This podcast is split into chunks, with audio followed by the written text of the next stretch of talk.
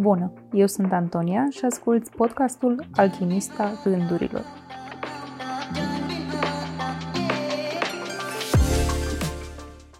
Hello! Bine ai revenit la un nou episod! Mm. Am avut o săptămână foarte provocatoare în foarte multe direcții. Săptămâna trecută, pe vremea asta, eram în extaz. La un anumit nivel încă sunt. Ți-am povestit săptămâna trecută despre plăcuțele ceramice pe care le-am făcut și câtă încântare și câtă bogăție din punct de vedere al experiențelor mi-a oferit.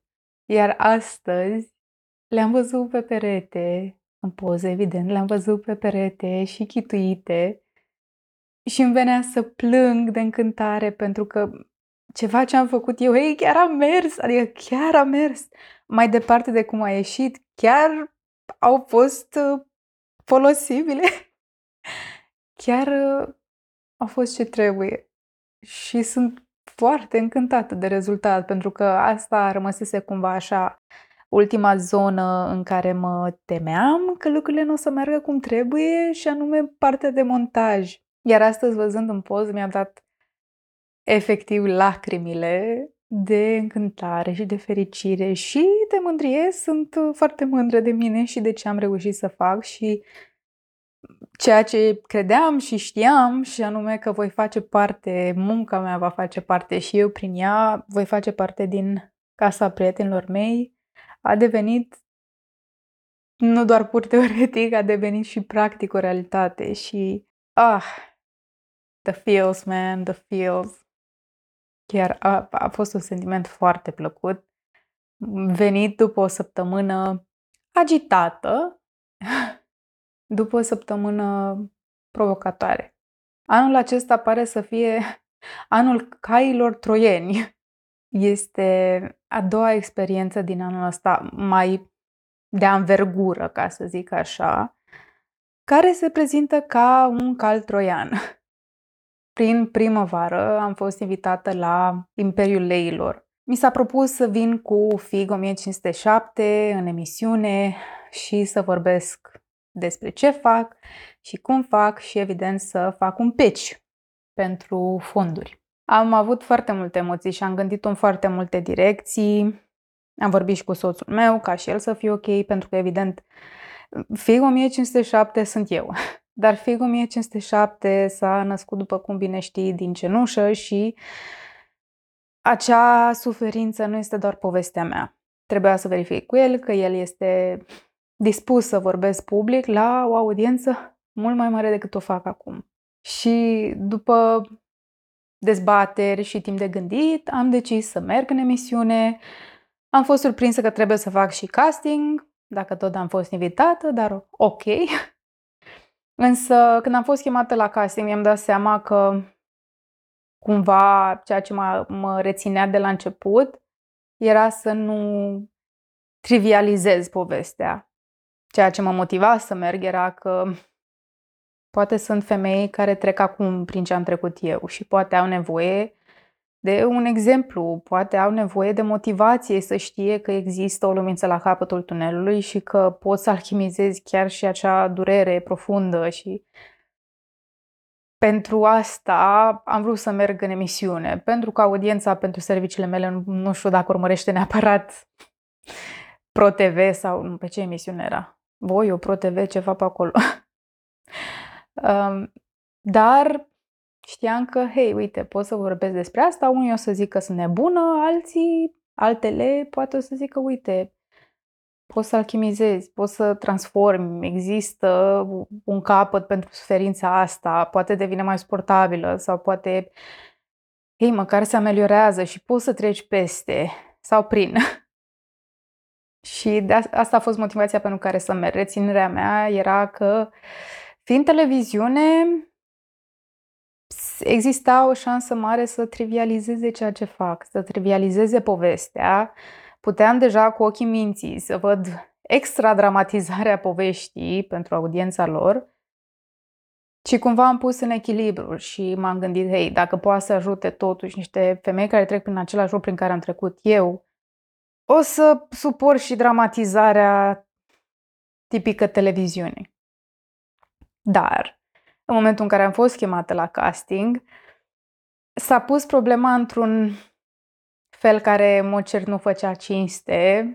Nu doar că era o trivializare a businessului meu și a poveștii mele, o poveste care nu este doar a mea, este a multor altor, altor femei, uh, ci voiau chiar circ. Voiau pâine și circ. Și atunci mi-am dat seama că acel cal era troian și că era o oportunitate, era de fapt o experiență deghizată ca oportunitate și nu era oportunitatea care se prezenta. A fost într-adevăr o oportunitate, o oportunitate pentru mine să îmi testez valorile morale, să devin mai încrezătoare în mine și în ce am de oferit, să nu mă las ispitită de iluzia faimei sau wow, look mama, I'm on TV. Ce a fost un test. Acum, săptămâna asta, am dat de un alt cal troian care tot așa promitea, nu faimă de data asta, promitea bani. promitea o oportunitate financiară și oportunități financiare ulterioare. Chiar dacă nu din prima, dar stai să vezi că o fi, promitea să deschidă niște uși, dar care în final nu s-ar fi deschis și voi ieși și din asta cu o experiență utilă, dar oh boy, a fost o săptămână foarte provocatoare, foarte provocatoare pentru sistemul meu nervos, foarte provocatoare pentru încrederea mea în mine. Într-un fel a servit ca un test pentru cât de multă încredere am în mine, de fapt. Nu am avut probleme cu încrederea în mine din fericire și am fost foarte sigură și sunt foarte sigură pe cine sunt și pe ce am de oferit și cu ocazia acestui test mă gândeam, reflectam asupra trecutului și îmi dădeam seama cât de mult am crescut. Cât de mult am crescut ca abilități de negociere, ca abilități de comunicare, cât de puternică e încrederea mea în mine. Acum niște ani m-am făcut eu preș și am pus pe alții pe piedestal. Iar în această întâlnire cu calul troian, nu doar că nu mi-a scăzut sau nu mi s-a clătinat încrederea în mine, ci nu am permis nimănui să îmi manipuleze nesiguranțele, să îmi sape încrederea în mine. Ba chiar am apărat-o cu o ferocitate de care sunt și eu uimită. Săptămâna viitoare voi ține un webinar despre mindfulness, despre teoria polivagală, o să vorbesc și despre mindfulness și despre anxietate și despre sistemul nostru nervos. Și întâmplarea face, dacă îmi urmărești postările pe Instagram sau îmi citești newsletterele, știi deja de fapt că s-a format un mod organic de a lucra. Nu știu exact cărui motiv se datorează. Îmi vin idei pentru ateliere. Le las, durează să vină și nu vin la comandă, din păcate. Dar la un moment dat se cristalizează ideile. Acum pentru toamnă, începusem deja la început de august, cam începusem să intru în fibrilație, să mă întreb Uf, uh, dar știi, eu trebuie să-mi pregătesc atelierele de toamnă și nu am idei, dar ce fac? Dar, Antonia, o să-ți vină ideile. Așa se întâmplă întotdeauna. Chill, relax, inspiră, expiră. Mă opream, revizitam și într-o zi când am pus masa, am lăsat tot ce făceam și am început să scriu un notes, să-mi scriu ideile. Și mi-au venit patru idei pentru patru ateliere, pentru tot sezonul de toamnă și până în iarnă. Mi-au venit cu subpuncte, cu ce trebuie să zic și cum trebuie să zic și ce exerciții să fac. Mi-au venit toate ideile.